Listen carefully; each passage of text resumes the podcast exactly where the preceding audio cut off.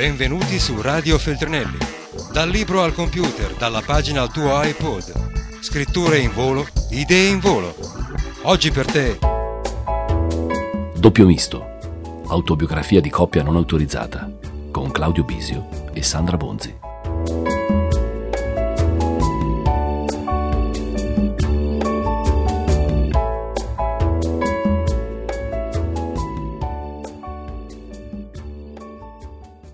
Allora io chiedo solo a Mich- Michele deve parlare lui, cioè lui che pre- questo è il bello. Eh no, beh, sarebbe bello che lui prese- facesse un po' il bello. Se mi togliete il microfono, prendi anche tu uno. Voglio che tutti abbiano microfoni, ma che mi lasciano parlare. Questo è il mio...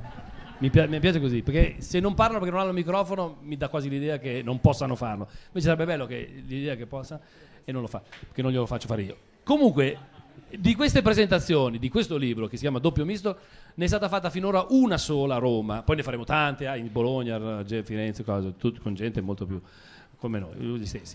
Un tour praticamente. Ma a Roma l'unica che eh, fu questa presentazione, il ruolo qui del Michele Serra fu interpretato da Mi, Sa, ehm, Santo della Volpe, un bravissimo giornalista del T G tre che fece una cosa molto giornalistica, due palle così, cioè nel senso ma, ma, ma, ma grosso, cioè, gro, molto interessante, che ha sviscerato il libro come fosse un viaggio, cioè pagina per pagina, aveva tutti gli appunti. Io penso che tu non l'abbia neanche letto. Ecco, la differenza tra te e Santo della Volpe è questa, che tu sei giustamente più simpatico, ma cioè, e lui invece è un professionista, ma non mi ha lasciato parlare mai, cioè io cercavo di dire, lui ha fatto proprio una scaletta, adesso legge lui, legge lei, adesso parlo io, adesso dico io. Quando cercavo di dire una cosina fa, per favore, non sia qui a ridere, dai, eh, a me. Quindi adesso mi sto sfogando, mi sto vendicando di Santo, Santo della Volpe, ma tu non c'entri niente di tutto questo. Quindi vediamo come imposterebbe o come imposterà o come imposta, sta impostando questa serata, questa pomeriggiata, perché non è ancora sera, l'amico Michele Serra. Prego! Allora, allora intanto il microfono l'hai appoggiato, eh no? Perché no, non ho detto niente a fare così, no. eh? Io comincerei leggendo, però. Non vuoi fare un sì. cazzo, di qualcosa. Io di voglio, bello. Fare, voglio fare po- pochissimo, voglio fare pochissimo anche per essere disturbato da te il meno, il meno possibile. Devo fare tipo, tipo il recensore, no. queste robe no, qui, no? Io so che fai finta di averla anche se vediamo che l'hai letto. Gira ipotesi, no? Che le... no perché allora... io, io avrei, scusate. Io avrei un, una cosa semiseria da dire, ma non so se dirla adesso. No, no, subito. No, teniamocela per dopo. Appunto. Dopo, no, ci giochiamo. È l'unica quindi, cosa che. E quindi buona. Leggiamo. No, invece ti stimolo io allora. Ti faccio un'intervista all'intervistatore. Ehm, cioè, dal punto di vista letterario, sì. chi, ha ri- chi ha riso? Fuori. È un libro, no, ragazzi, non è una varia Mondadori, è un Canguri Feltrinelli. Come abbiamo fatto arrivare ai Canguri Feltrinelli senza corrompere più di tanto l'editore che è scomparso perché. Sa che l'ha fatta grossa. Ciao, per... ho visto degli amici. Beh. E attenzione lì che non si siamo qui per. Hanno, hanno cercato di rubare dei, dei libri di Baricco, che so che è un tuo amico.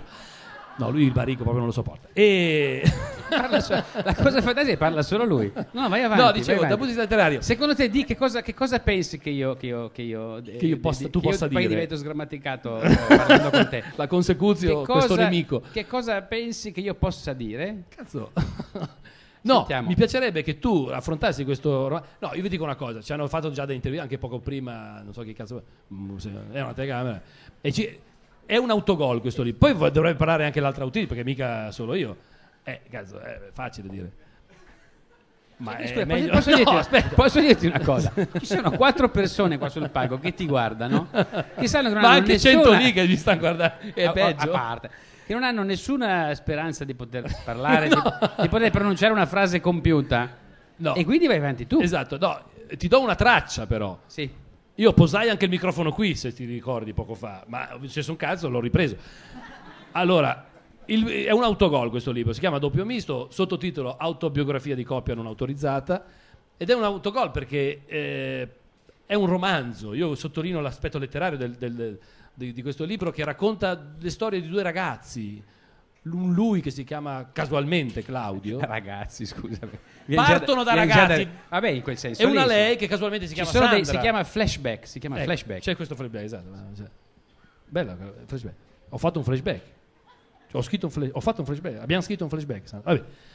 non è che è scritto un flashback, dentro il libro ci sono dei flashback, ecco, nel senso che ci sono delle, delle lettere datate settantotto, esatto, eccetera, eccetera. Quindi sono questi ragazzi qua che casualmente si chiamano come noi e poi si incontreranno in modo, vedremo come, rocambolesco, in qualche modo si metteranno insieme, prima la lingua, poi insomma, tutto il resto.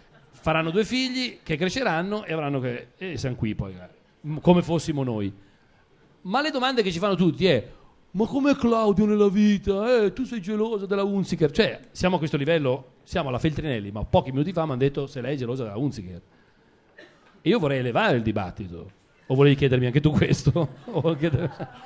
Io vorrei parlare dell'aspetto letterario. Per esempio, hai notato una differenza di scrittura tra il lui e il lei? La, la lei che scrive in modo...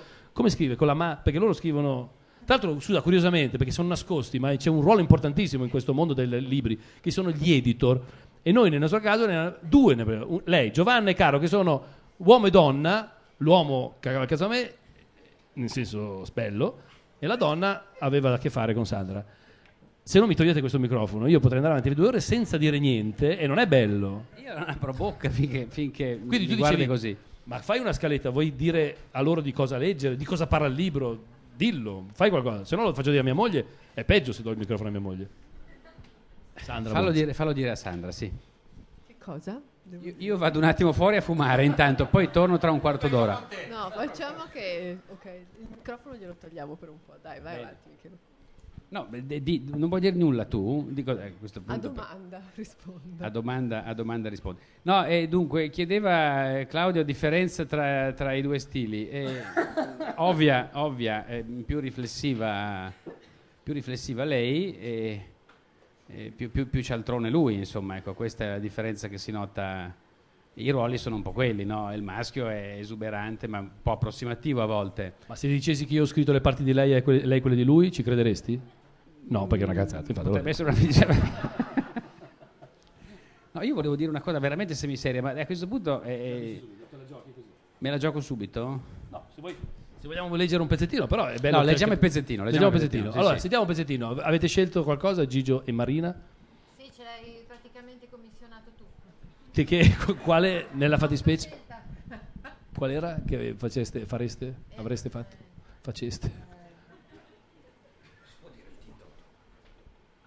Ah, non, non, è un, non ha titolo questo, è una di quelle lettere, perché insomma la struttura del libro, allora devo dire tutto io. È un romanzo epistolare, sta zitto un ah, attimo, se no non capisco niente. Allora, è un, in termini tecnici è un romanzo epistolare, cioè è la, la, la, il rapporto di coppia di due persone che sono loro, ma loro sostengono poi che non sono del tutto loro, insomma queste solite mh, eh, patetiche finzioni, ma insomma in realtà è mh, abbastanza pesantemente autobiografico, pesantemente nel senso di, di, di nobile anche, perché insomma si... si, si Eh, si scrive usando i pro- i propri, de- de- le proprie esperienze, anche lavando i propri panni sporchi in pubblico, anche se attraverso alcuni trucchetti. Non so, mi sembra che una cazzata che tu hai detto un mercoledì dici che invece nella vita vera l'hai detta un martedì. Ecco, questo è tutto il Beh, è tutto lo sforzo, ecco, è, è tutto lo sforzo, diciamo, di, di, di, di travestimento letterario di Claudio è questo, ecco. Per il resto non è. Eh, eh, eh, adesso, no, detta questa cosa che è un romanzo epistolare e, e, e che quindi ha, eh, se si innesta in una tradizione letteraria molto ampia e molto illustre che, agli... qui non di- che qui non diremo, ma uno almeno eh, eh, parlando di teatro, Paolo Stoppa, ri- Rina Morelli e Eleuterio è sempre tua, per esatto. esempio, che tu non sai assolutamente non cos- cos'è. Pensavo che citassi Sandra Mondaini e Raimondo, che era peggio. No, sa, no, lì siamo, diciamo, nel leggerissimo. Anche Stoppa Morelli nel leggero, ma non leggerissimo, insomma, con stoccate anche, anche pesanti. Stoppate. Eh, stoc- stoccate. Stoc- Stoppa. Ah, oddio, la, scusate. Battuta di Bisio, applauso per la battuta straordinaria di Bisio. Ecco. Detto questo, dette queste poche cose, facciamo, si facciamo questa, leggere. Che non, così. Ha un, non ha un titolo questo capitolo, ma è una lettera rispettiva. Lei ha una sua amica, lui ha un suo amico, che scrivono sì. dello stesso fatto, della stessa cosa sì. accaduta. Visto, f- da lei, visto da lei, visto da lui. Ve la faccio allora. breve, se no vi fa una testa così. Se inizia spiegarsi. Forse lei, ed è questo è l'incontro, come se fosse questo. Yes. Milano, venti febbraio millenovecentottantasette. Cara Carla. Ieri sera ho conosciuto un tipo, ma devo spiegarti dall'inizio. Da qualche mese è nata Polpa Pronta, cioè io, Manu, Susanna e Roberta. Abbiamo preso in gestione il mercoledì sera della Stella Alpina, ex bocciofila milanese in zona Bocconi. Facciamo musica dal vivo con gruppi che spaziano dal rock al ragamuffin e che più ne ha più ne metta. Prezzo politico all'entrata con consumazione very popular. Basta rucola e bresaola, solo pane, salame e vino a schiovere. La mano procura i gruppi, Susanna si occupa dell'allestimento, Roberta di vino e vettovaglie, io dell'ufficio stampa e delle P R. Tutte e quattro poi animiamo la serata. Risultato? Un successone. Indotto. Chiudiamo alle tre del mattino, felici ma in condizioni pietose. Ancora non abbiamo capito che noi non dovremmo bere. O forse l'abbiamo capito, è solo che se non bevessimo non ci divertiremmo così tanto. Peccato però che delle quattro io sia l'unica che nel giro di poche ore deve rendersi presentabile e varcare la porta dell'ufficio. La doppia vita non è uno scherzo, chissà come faceva Clark Kent. Ieri, giornata d'inferno, non ero riuscita a mangiare niente. Arrivata alla Stella Alpina, il gruppo era già lì per fare il sound check e Susanna, alle prese con l'ennesimo naufragio sentimentale, era al terzo bicchiere. Prima che arrivasse la gente ci siamo fiondati a turno in bagno a cambiarci per la serata. Tre minuti per metterci giù da battaglia. Insomma, tra un saluto e un bacio, un amplificatore da spostare, il microfono che non si trovava, due chiacchiere e una sigaretta, ho bevuto senza accorgermene non so quanto vino. Ma tutto è filato liscio. Fino a quando, con la coda dell'occhio, ho visto entrare Marco. Non lo vedevo da mesi. Sono corsa in bagno per il restauro. Poi con nonchalance e atteggiamento da guarda come sto bene, molto ma molto meglio di quando stavo con te, vedi un po' tu che cosa ti sei perso, brutto pezzo di merda. Mi sono avvicinata, apparentemente tranquilla, con un sorriso solare. In fondo quello era il mio territorio. Sono stata brillante, spiritosa e provocante. Ho bevuto e parlato come una macchinetta. L'ho trovato ingrassato e noioso. Come ho fatto a star male per lui? Lui mi ha trovato uno schianto. Infatti, porco, ci ha anche provato. Grazie al terzo gin tonic sono riuscita a essere devastantemente ironica. Una fatica. Avrei voluto corrergli dietro e dirgli che stavo scherzando. Invece ho resistito, stoica. Quando ho girato i tacchi, però, ho capito che ero lì lì per crollare. Non qui, mi sono detta. Dovevo assolutamente sedermi e prendere una boccata d'aria. Sono uscita e, cercando di non perdere l'equilibrio, mi sono infilata in quella che pensavo essere la mia macchina. Non ho fatto in tempo a entrare che la testa ha iniziato a girare, mi ha avvolto un ronzio. Insomma, ho vomitato l'anima sul tappetino. Rialzata la testa, ho sentito una voce. Ciao, io sono Claudio. Claudio? Per fartela breve, non era la mia macchina, era la sua, o meglio, quella di suo padre. Volevo morire. Beh, poco ci mancava. Non male come inizio, eh? Mi sono scusata e ho cercato di alzarmi per ripulire il tutto. Ma uscendo dalla macchina il terzo gin tonic si è fatto sentire, e, insomma, un vero disastro. Lui, nel tentativo di sdrammatizzare, mi ha aiutata a ricompormi e mi ha allungato un biglietto da visita dicendomi «La mia macchina è sempre a tua disposizione». Una vergogna. Oggi l'ho chiamato e mi sono scusata. Ho scoperto che parla tantissimo, un vero logorroico. Vive... È autobiografico, è autobiografico, ora ne abbiamo la prova. Vive ancora con i suoi, aiuto. È iscritto ad agraria, fuori corso, I presume. E vorrebbe fare l'attore, no comment. Ed era la prima volta che veniva alla Stella Alpina e immagino anche l'ultima. Mi ha proposto di andare a vedere gli Intoccabili, ma devo passare a prenderlo io perché suo padre la macchina non gliela molla più. Ti racconterò. Un bacio, Sandra.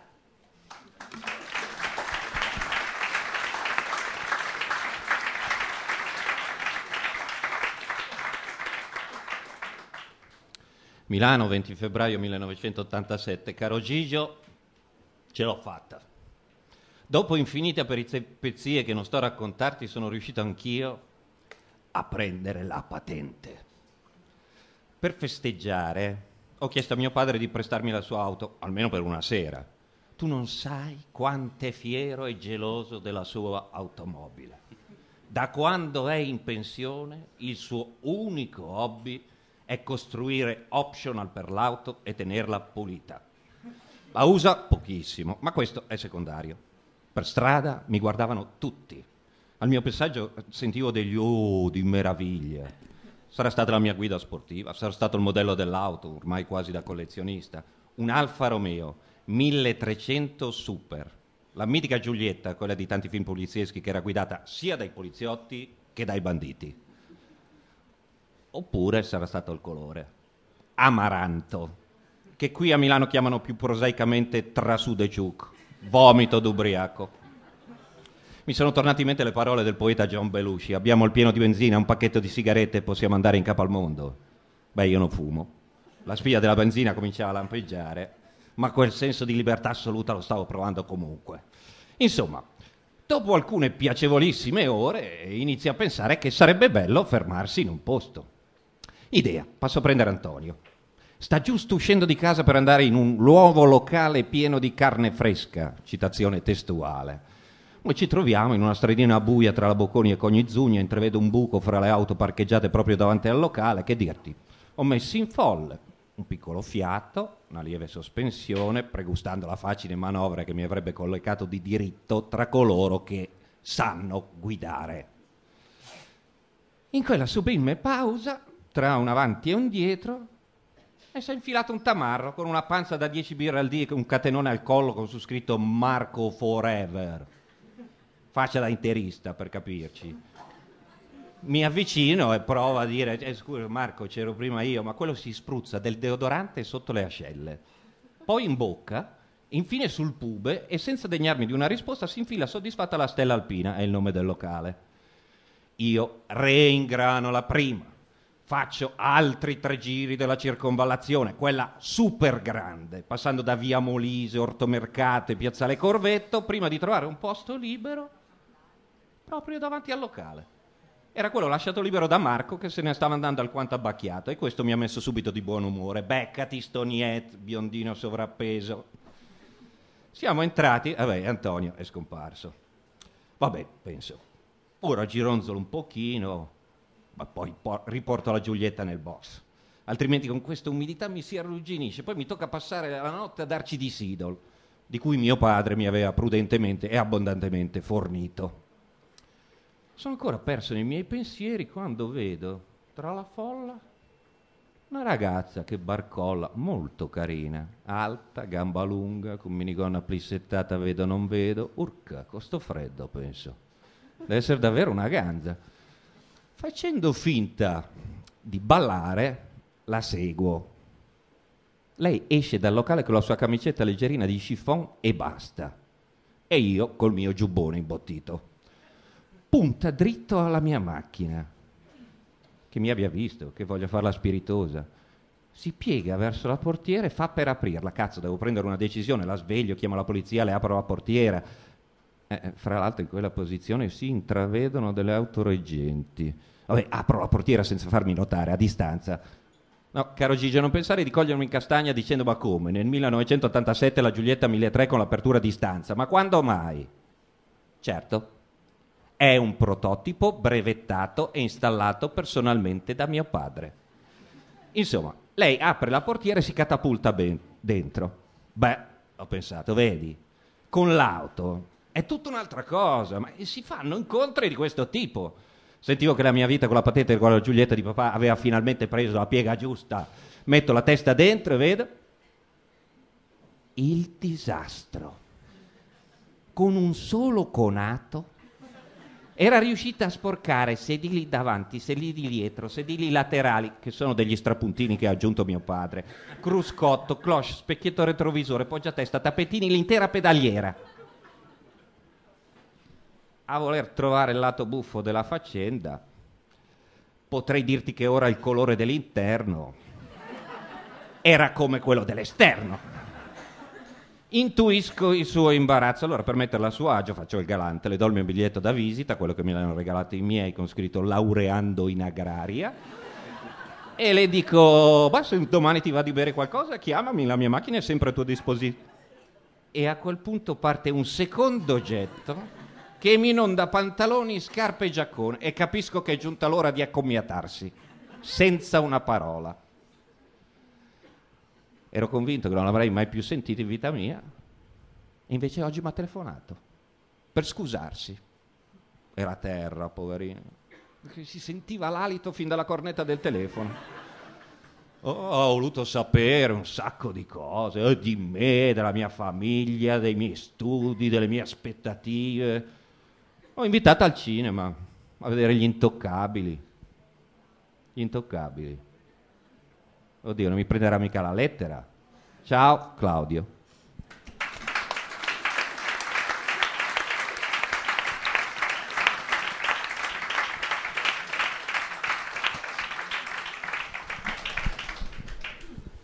Lei, giustamente. Eh.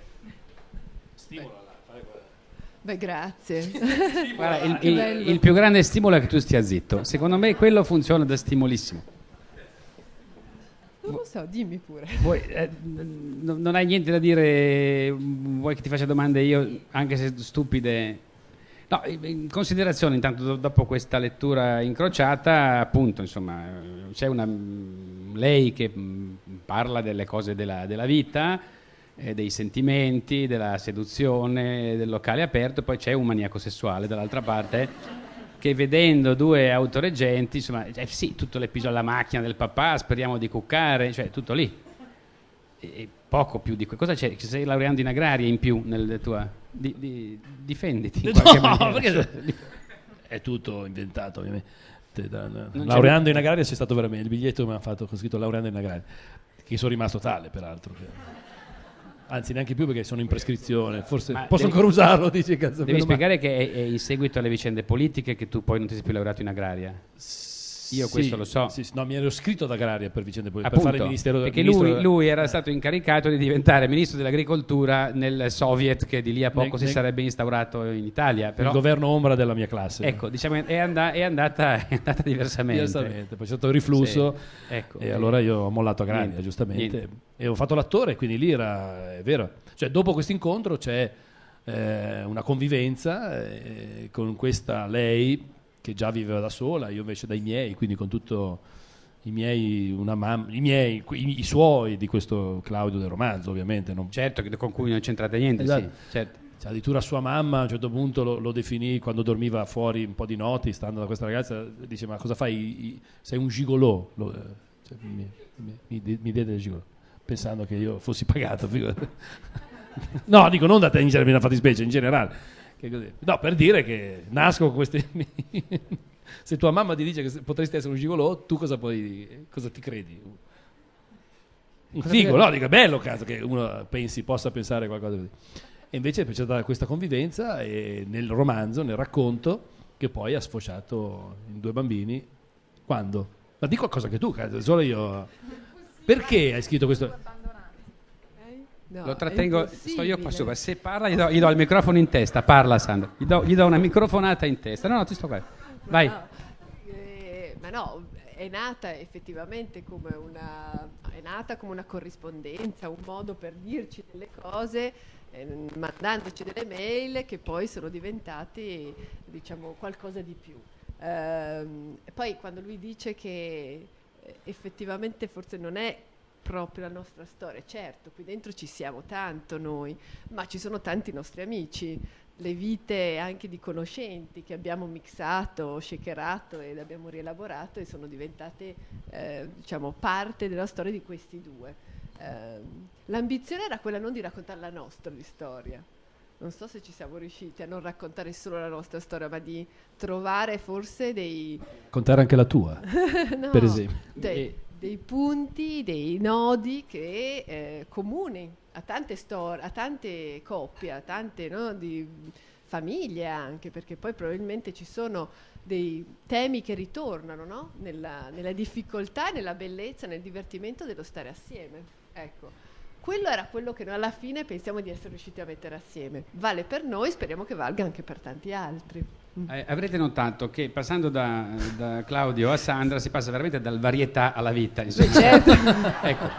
E... ma infatti siamo passati anche da, dal, dalla risata allo sbadiglio, questo è anche vero e va detto. No, assolutamente, anzi eh, se adesso qualcuno lo tiene a bada eh, e, e innestandomi su quello che hai detto, più o meno, che da un certo punto di vista è un ritratto di una generazione, un ritratto sentimentale di una generazione, insomma, no? Di una, ma no, è un senza esagerare, insomma, comunque di un, mm. non solo di due persone, mm. ma di parecchie persone.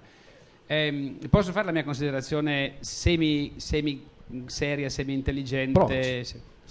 Allora, leggendo eh, il libro mi sono ehm, mi sono reso conto che ehm, il rapporto di coppia è molto faticose, questa è una grandissima banalità, nel senso che si sa. Solo leggendolo nella vita. Diciamo, ho avuto, ho avuto conferma che è faticoso, ma in particolare mh, ho pensato che nei momenti complicati, quelli in cui ci si deve sopportare, quelli in cui c'è uh, conflitto, cioè che poi il libro è, è divertente, ma parla anche di cose che divertenti non sempre sono, e comunque sono, sono anche profonde, anche pesanti, cioè il, la gelosia, il tradimento, i figli, la fatica di tirare sui figli. Eh, la fatica bestiale di convivere eh, e quindi di non calpestarsi troppo, eccetera eccetera. E, ho pensato, forse con un minimo di auto, commettendo un peccato di autoelogio, che la, la nostra generazione in fondo tutte queste cose qui le deve fare senza il supporto di una morale certa, no? Cioè i nostri padri, sto aspettando da un momento all'altro che dica una cazzata, mi faccia perdere il filo e renda ridicola una cosa che tenderebbe a essere non ridicola. Eh, grazie che fino adesso non l'hai fatto, ti sono veramente grato. E dicevo, esisteva una specie di griglia, no, di certezze che aiutavano in qualche modo, magari bloccavano, limitavano, eccetera. Però insomma, che certe cose fosse meglio farle, certe altre cose assolutamente non farle, avevano un tracciato da seguire. Qui, qui dentro e anche insomma dentro le vite di molti di noi, questo tracciato di certezze non c'è più. No, c'è molto di meno, e infatti nel libro non c'è mai un momento in cui uno dei due dice all'altro, non so, ma si, si deve far così, la morale è questa, la cosa giusta da fare è questa, la cosa sbagliata è un'altra. No, c'è un continuo eh, un continuo scriversi, un continuo cercarsi, un continuo litigare, anche un continuo vedere le cose da punti di vista diversi. E, e, e questo da un lato è, spaventa un po', è perché, è perché è terribilmente faticoso, dall'altro ha qualcosa di... Adesso eroico forse è un aggettivo eccessivo, contiene anche un tantino di eh, com- autocommiserazione, no? Però c'è qualcosa di eh, persino di coraggioso, ecco, eh, ma hai seguito quello che sto dicendo? Non ho capito niente di quello che ho detto, ma mi è piaciuto molto. S- sto Poi dicendo, mi, mi faccio, voglio la cassetta, eh, sto dicendo che siamo responsabili di tutte le cazzate che facciamo, senza degli alibi di ordine morale e culturale che prima, degli alibi o degli aiuti, delle, delle, dei supporti, no? Cioè era più facile spo- perché non li vogliamo avere o perché non... Questo non lo so, è una domanda che ti posso fare, però d- dal libro una cosa che emerge mh, a parte il divertimento è anche questa, cioè è questa fatica che è em- empirica, insomma è sulle cose che accadono, è sulle persone che incontri, eh, cioè è faticoso vivere, almeno forse parlo per me, è faticoso vivere senza una eh, morale ben codificata, eh, sì. Non so se sia meglio o peggio, non voglio, dico che è così, però ecco. Sì, infatti. Dai che sta l'elemento, zitto. Dai, sta zitto, però in questo momento invece lui servirebbe, perché l'elemento che aiuta, oltre a, secondo me, alla tolleranza, alla disponibilità, alla pazienza, è però l'elemento dell'ironia. E in questo, ahimè, io non sono maestra, però eh, in questo il suo aiuto, il suo eh, sguardo alla vita invece è, è, aiuta molto, molto. Cioè lo sopporti perché è un buffone, questo no, stai dicendo? No, non è un buffone, però è indubbiamente. Comunque, visto che il dibattito si fa ampio, anche Marina non è solo una lettrice, e Gigio non sono solo gli attori, possono anche dirla loro. C'hai anche tu dei... Grazie del... no, no, della stima. Ah, della... No, dico, se volete, visto che non sto capendo un cazzo. No, dico, almeno... Uh... Cioè io, io, comunque, perso io stavo parlando, infatti, ah, non per caso mi rivolgevo a Sandra mentre parlavo e non, e non a te. E, e la nostra generazione ha perso, ha no, detto Gabber, no. No, forse ha vinto invece, cioè, nel senso che comunque capito, riesce a barcamenarsi, a fare figli, a tirarli su facendo mille casini, ma insomma ce l'ha tutto sommato, voglio dire. Stiamo bilancio, pareggiando, dai, eh? stiamo pareggiando. Pareggiando? Ah, la nostra bellissima, scusa, la nostra generazione ha pareggiato. Sta pareggiando. Un, ecco, non mi dispiace come, come titolo, come titolo, come sottotitolo anche possibile. Sì. La nostra generazione ha pareggiato. Che schifo. No, è un, una chiosa questa. Ecco. Però secondo me appunto l'elemento dell'ironia aiuta, aiuta da, a, a trovare le, le, ogni tanto la leggerezza giusta per non affrontare proprio di petto sempre le difficoltà dello stare assieme e della, eh, nella vita di coppia, ecco. Mm. Ah, sono, sono due ipotesi, esatto, si può andare avanti a leggere un'altra cosina o aprire, forse andiamo avanti a leggere, ma poi un di, mi piacerebbe far sentire anche, cioè, devi far notare che hai totalmente eluso qualunque argomento di un minimo spessore, non dico culturale, ma umano, no, no, umano. Ma perché ti devo... ecco, è l'umano la dimensione che proprio tu, dalla quale tu, tu sfuggi continuamente. Di pure le tue cose adesso. Perché sono super umano o perché sono... E non si sa, è come perché, perché, perché eludi. Perché, perché c'è anche quella di chance, volendo. Perché eludi. Allora, eludi. Dicevamo, questo è l'incontro, avete, avete ascoltato l'incontro, fantasioso. E adesso c'è invece già due figli accaduti, ehm, accaduti, capito come l'uso del... che poi loro mi correggevano e mi dicevano, a che cazzo è accaduti? I figli non acc- e infatti non... non, non, non ma no. Pensa... Heidegger, questo mi... Heidegger, con l'H, eh? Heidegger. No, per dire che non sono pirla. Solo che tu l'H la metti in fondo.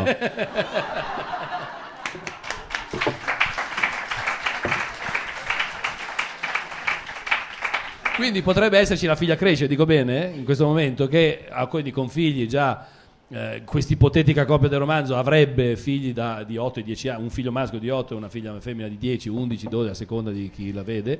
E, eh, no, perché anche vedrete che così è, a seconda di come la vede. E quindi il titolo di questo capitoletto, perché mentre in quella parte che abbiamo visto, è l'epistola che, di cui cita... Che ci, Da, da... Ti spiace finire una frase, una frase, ma capisco, scegli una ma... frase nel ma corso nel... della serata intera e termina eh, il soggetto, verbo, antica, anti... sei antico, oggetto. Sei come Manzoni tu, invece no, lascia alla gente la libertà del, dei uh, Philip Dick, ti dice qualcosa?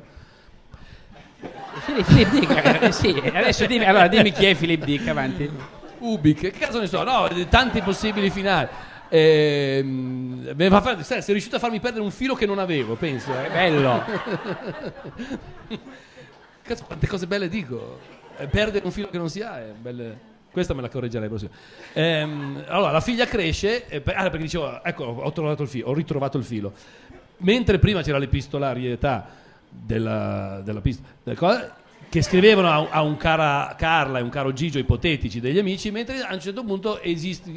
Fa, Vi, vi, vi prende luce, prende vita un, dia, un diario. E attenzione che noi per altro mezzo libro, questo voglio dire, c'era proprio un caro diario che mi piacevano. Lui, mezzo litro hai detto. Mezzo libro, ah, mezzo libro. libro. Ho capito, mezzo litro, mezzo perché poi litro, dopo una certa età la sordità non aiuta, diciamo. Per mezzo libro all'inizio c'era un cara Carla e un caro Gigio, poi parte un caro diario che mi piaceva molto. Un signore che sta girando la testa altrove, che è il direttore di quello che è Alberto Rollo, disse... tutto tranne che la parola caro diario, cioè ci ha cancellato proprio al computer il caro diario eh, dele- delete. Ma perché? Vabbè, poi non me l'ha ancora spiegato. Dice, poi un giorno ti ho spiegato, non dire mai che hai scritto la parola caro diario, che è una roba, non ha usato neanche aggettivi, ha fatto delle facce orripilate. Voi dirgli, spiega subito perché caro diario non si poteva scrivere, perché faceva, perché l'ha fatto già Moretti, perché cazzo, non lo so, comunque. Non si poteva scrivere, quindi non c'è scritto caro diario, ma è come fosse un caro diario ed è quello che sentiamo. Quindi lui si affida al suo diario, che è poi una moleskine, eh, perché per la pubblicità, e lei al suo diario, che è una rispettiva, che, che nessuno avrebbe letto rispettivamente. Prego. Caro diario. Ah, parte lui. Zitto! Per dimostrare. Ah, c'è scritto. L'hai letto. Ah, c'è scritto. Dopo averlo scritto. Caro diario, con te posso esprimermi liberamente e consegnarti tutte le mie paure più nascoste. E anche quei pensieri non troppo politicamente corretti che difficilmente confesserei ad anima viva. L'altra sera, io e Sandra eravamo in quel torpore che precede il sonno, ma che basta una carezza, un massaggino alla schiena, che mi fa molto male, ecco lì, no, no, no, no, più giù, per far degenerare una tipica situazione S D, Sweet Dreams, in un'altra H N, Hot Night. Insomma, il, con il desiderio che aumentava proporzionalmente l'attivazione del sistema meccanico idraulico, nel bel mezzo di una crescita globale, rilevata da tutti i sismografi subalpini, dai satelliti a scansione termica, quindi sicuramente anche da lei, Sandra se ne salta su con questa frase sibillina. Certo che anche Anna sta proprio crescendo. Il cuore ha smesso di pompare sangue verso i corpi cavernosi per convogliarlo tutto al cervello. cervello. Ha avuto un piccolo mancamento, non rilevato solo perché ero sdraiato.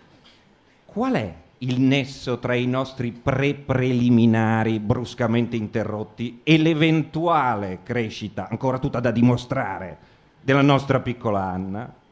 Quale perverse associazioni mentali ci hanno portato da una situazione ultra adulta, potenzialmente X-rated, al pensiero di uno scricciolo innocuo, puro come l'acqua di sorgente che ha appena, che appena perso un ennesimo dentino e che il solerte Topolino ha scambiato con cinque euro, che fra l'altro, cacchio, sono diecimila lire del vecchio conio. Vorrei proprio conoscere i passaggi mentali, logici o illogici che hanno condotto a quella frase. Solo in un telefono senza fili praticato da sordomuti in vena di scherzi si può passare in modo così repentino di palo in frasca. E qui non stiamo parlando di Roma di Toma, ma di mia figlia! Mentre tutti questi pensieri si rincorrevano tra le ansie del mio cervello, sono riuscito, con una calma che non credevo di possedere, un tono di voce senza intenzioni, a volte mi dimentico di essere davvero un ottimo attore, a dire semplicemente... Ah, crescendo? Non l'avessi mai fatto. È partita una discussione infinita su donne e liberazione sessuale, maschilismo e padri padroni. Frasi tipo: ma tu oggi a Woodstock ce la lasceresti andare? Eh? E all'isola di White? Ma da sola neanche da Tiziano Ferro la manderei. A dieci anni, undici suonati. Come una furia si è alzata dal letto, è andata nel mio studio ed è tornata gettando sul cuscino, dove fino a un attimo prima c'era la mia faccia, La rivoluzione sessuale di William Reich, Porci con le ali di Rocco Antonia e altri libri da me sottolineati e commentati in altri tempi. Ma non ti sei accorta, andando in giro con lei, di come la guardano i maschi? Anche adulti? Alcuni anche tuoi amici? Mi ha urlato in faccia.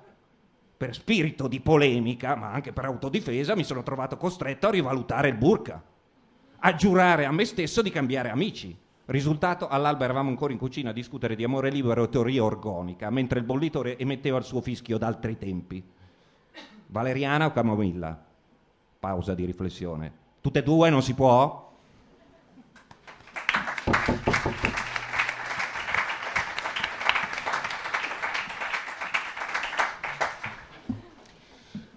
Ho sentito l'alluce, quello di Claudio, irrigidirsi nel momento in cui, sospirando, ho detto: certo che Anna sta proprio crescendo.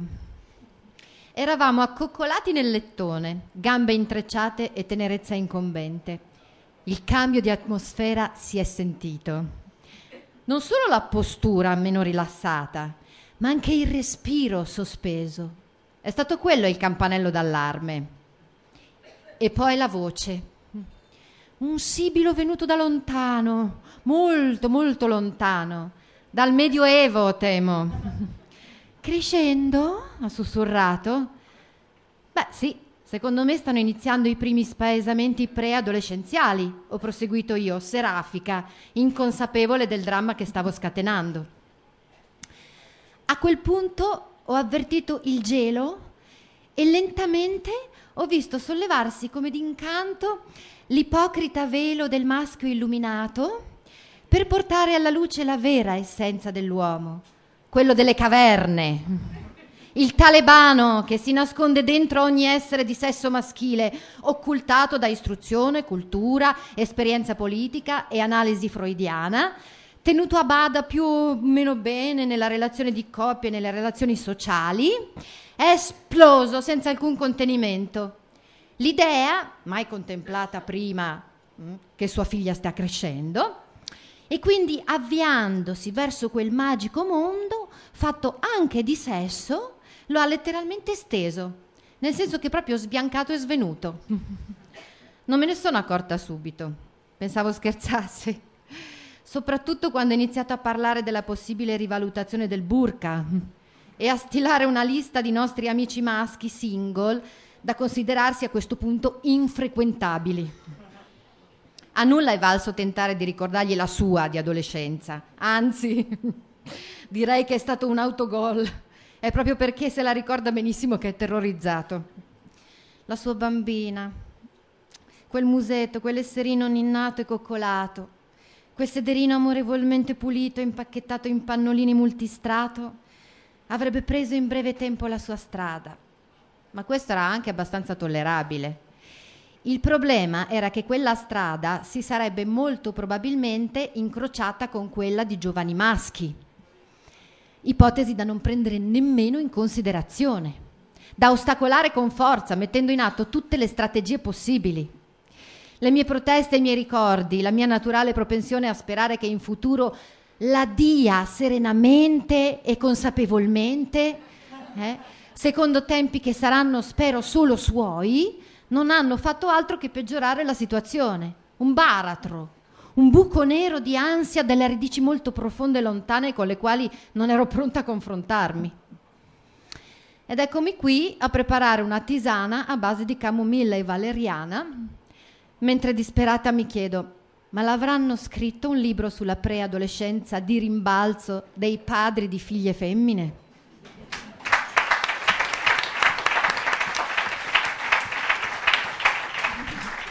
Non mi ricordavo quella fa che la D I A... La D I A non è direzione antimafia. No, eh. appunto, so quello, capito. Quello l'ho capita Avevo bene. Un altro eh, esatto. L'hai capito quello, bene. Eh, quello, purtroppo sì. Bene. Tu hai figlie femmine anche, quindi... Sì, diciannovenne, figurati. E quindi... Ormai, vabbè. No, nel senso... Il problema è risolto ampiamente da, da ogni punto di vista, insomma, certo. Non sono stato, io sono stato bravo su quella cosa. Cioè? Non ho avuto, non sono stato particolarmente... Ah. Ignaro, cioè non, né hai, ignaro hai, né, po- né possessivo, ma no, insomma, sì, un po' ci si resta, cioè fa un po' impressione al padre. Ma hai conosciuto in lui che... Vedere crescere la figlia femmina fa un po' impressione, però sono stato bravo abbastanza, credo, sì. Ho cercato, ho sparato su alcune persone, che, alcuni ragazzi in motorino che si avvicinavano, ho sparato dalla finestra, però soltanto un paio di volte, le altre volte ho lasciato correre, sì. Altre cose intelligenti? Sa, eh, Qui ci com- stava una cosa intelligente, adesso ci stava una cosa intelligente. Detta, ne una sola, però. Cosa intelligente, una, un... dire, l'ho detta prima, non l'hai capita, quindi figurati se ne aggiungo una seconda. Sandra l'ha capito benissimo, ha risposto, e quindi... Ma è co- con la figlia femmina è... No, non è, questo è un... È...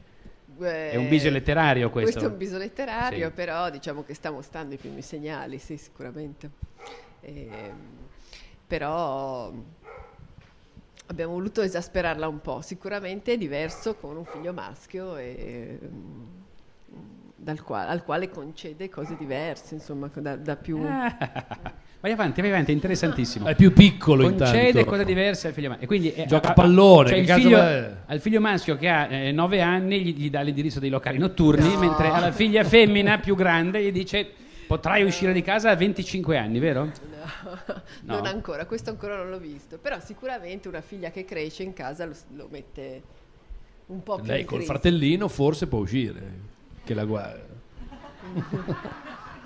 Comunque è molto bello sentirlo leggere, devo dire.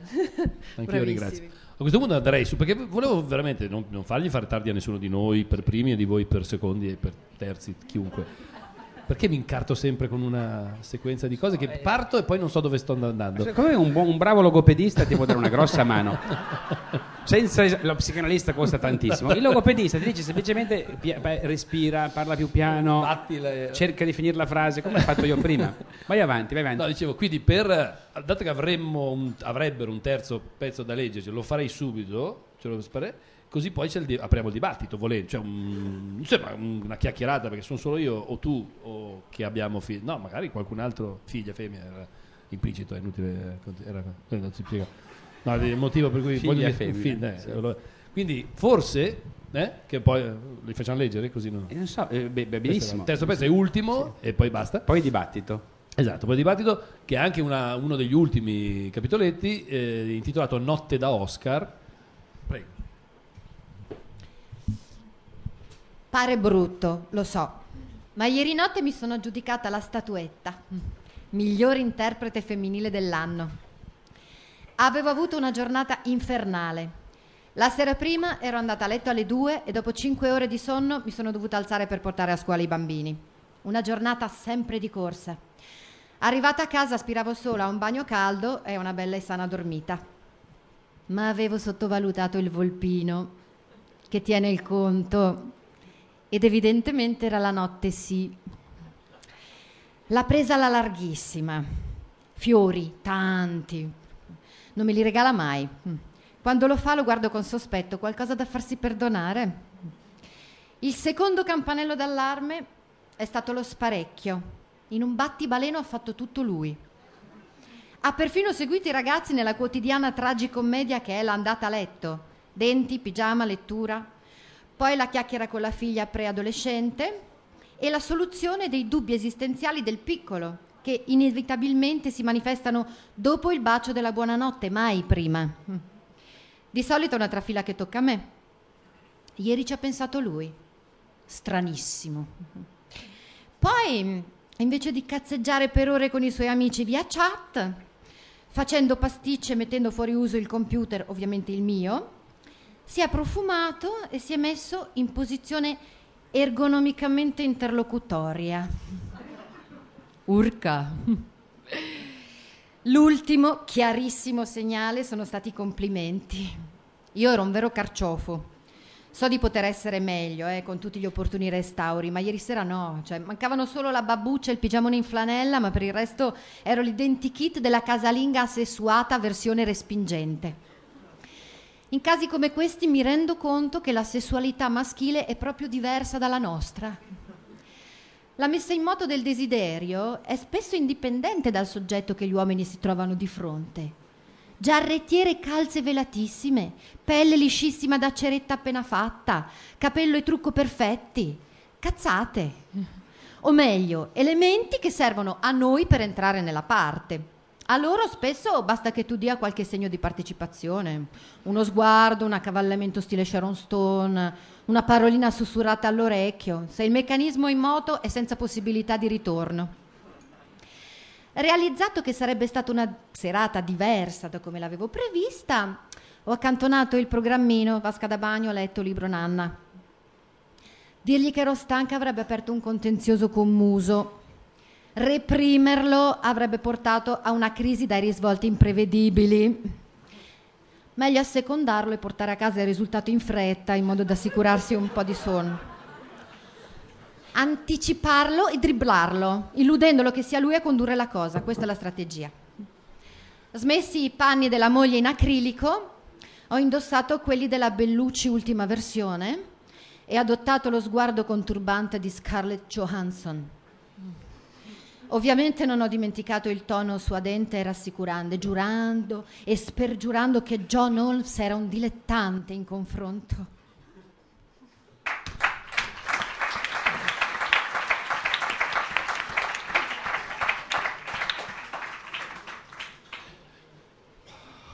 Io le donne non le capisco.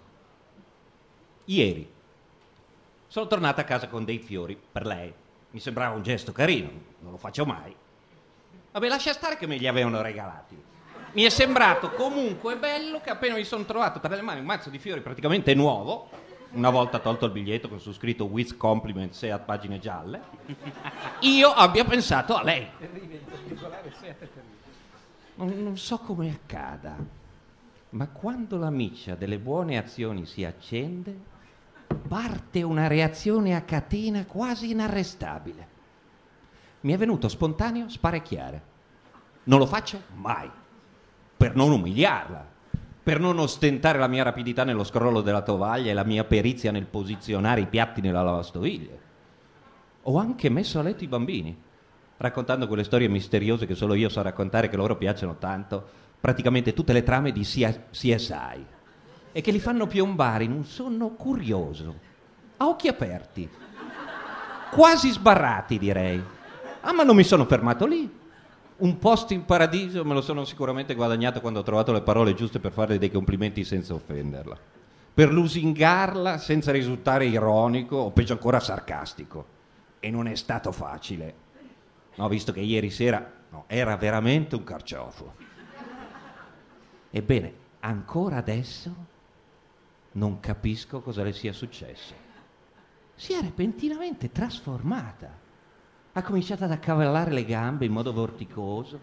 Tempo di spegnere la luce ai bambini, che hanno reagito solo con una lieve dilatazione della pupilla, palpebre sempre rigidamente spalancate, e di mettere in moto la lavastoviglie con un colpo di tacco. E lei si è presentata truccata, con velami a spacco che nemmeno sapevo possedesse, e mi ha sussurrato all'orecchio sconcezze che tiravano in ballo la buon'anima di John Holmes.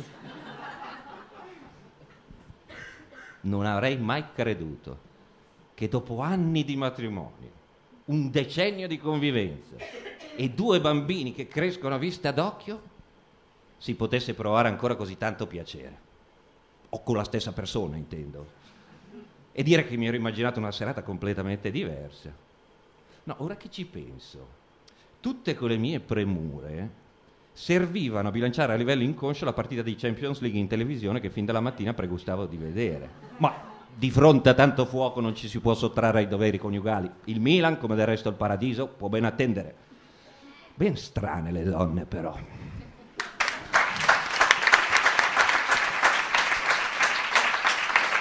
E, e, qui, e qui si vede la finzione letteraria, perché il Milan fa la Coppa UEFA cioè, e non la Champions, eh, non la Champions. La battuta dell'interista dell'ultimo. Bravo. Tu ne hai fatto una prima sull'interista. Giusto, giusto.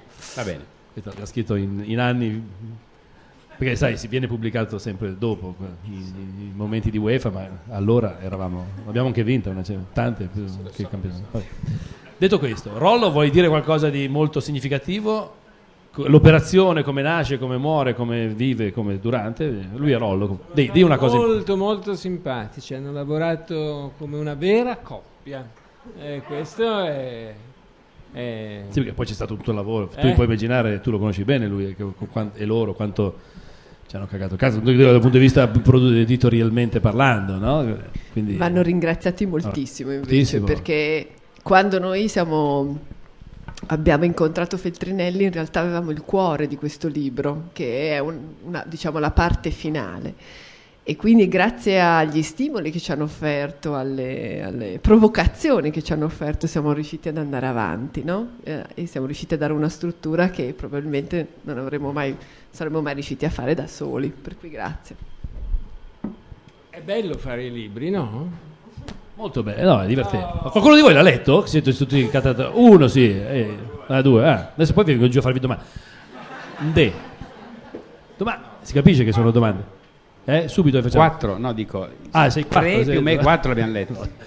No, volevo, sai, non tanto per fare io lo sborone, ma quanto perché mi piaceva che anche sentire la voce di Sandra, che lei si vergogna molto, quindi volevo suggerirgli, dai, un cosino, è una pezza che mi fa molto ridere. Volete fare? Sì, sì, eh. siamo, siamo in tua balia tutti quanti. No, questo è più breve del solito, c'è sempre il gioco, è sempre lui lei, l'avete capito, è sempre così. Vi scoccia se vi abbiamo chiamato e poi ne leggo uno. No, possiamo. No, anzi. Ecco, basta che lo leggi tutto di seguito senza interromperti e divagare, per piacere. Ah, vado anch'io a leggere. Ecco, se vuoi leggere un pezzo, lo leggi. Ehm, scusate gli occhiali. Ecco, scusate gli occhiali, se non c'entra un cacchio. Comincia dalla prima parola. C'è scritto, eh, e scusate gli occhiali. In caso il capitolo, scusate gli occhiali. Ci ho provato. Eh, si chiama. No, una cosa curiosa perché.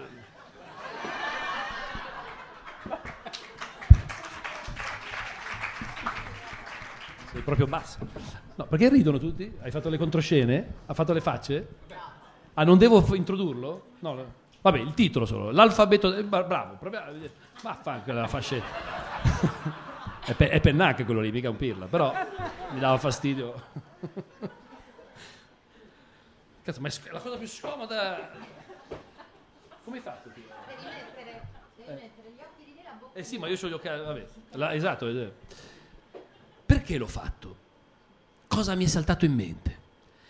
Per me era semplicemente un gioco, per passare il tempo, forse anche per conoscersi un po' di più, ma non così tanto. Consiste nel riempire l'alfabeto con i nomi delle ex fidanzate. Anna, Barbara, Cecilia, Daria, Emilia. Hai anche un'Evelina? Scartata, non te ne fai niente.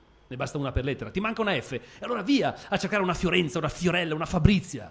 Requisito minimo, il bacio con la lingua. Uno stupido innocuo gioco estivo tra maschi in via di sviluppo. L'ho riesumato in una serata particolarmente coccolosa tra me e Sandra, dopo qualche bicchiere di vino, e allora via, uno io, uno lei. Anna, Aldo, Betty, Bruno, Cinzia, Carlo.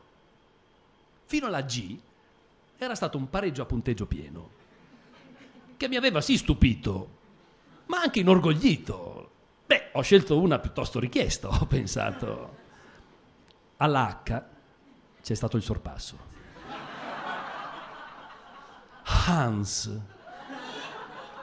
Cacchio, dimenticavo la sua origine tedesca. A me mancava una Heidi, una Helen, una Hilde. Ma dimenticavo anche il suo anno di studio in Inghilterra. Ed ecco allora saltar fuori un John, un Carl, persino un Willy, uno Yorick, uno Zed. Sarà stata pure parecchio richiesta, ma lei ha sempre risposto presente, cazzo. Ha rapidamente riempito l'alfabeto e ha esclamato gioiosa: vinto! Qual è il premio? Claudio, Claudio, che fai? Sarà stato il vino, l'emozione, la stanchezza o forse la rabbia per aver perso. Sono svenuto.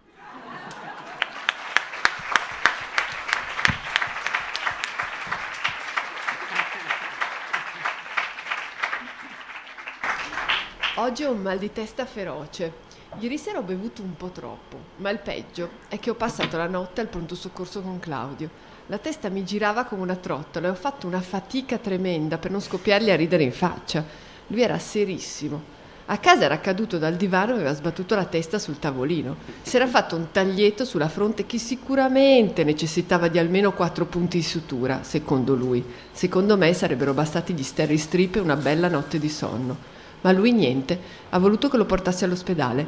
Una fatica, se mi avessero fermata altro che test del palloncino. Sarebbe bastato arrivarmi a un metro per capire che avevo superato tutti i limiti consentiti. Nella sala di attesa Claudio era silenzioso, evidentemente preoccupato per quel taglietto. Per cercare di distrarlo gli ho detto che nel gioco dei nomi in realtà avevamo dimenticato la X. Mi ha guardato preoccupato. Xian, un ragazzo cinese che ho conosciuto a Londra, gli ho detto entusiasta, è svenuto e il taglio gli si è allargato. Per fortuna eravamo già all'ospedale.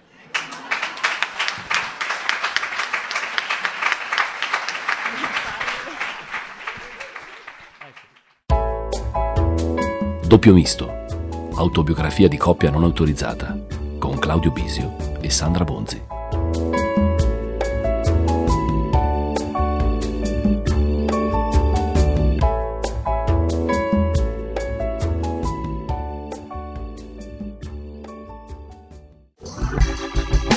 Radio Feltrinelli, tieni la mente a sveglia, non smettere di leggere. Resta collegato a questo podcast.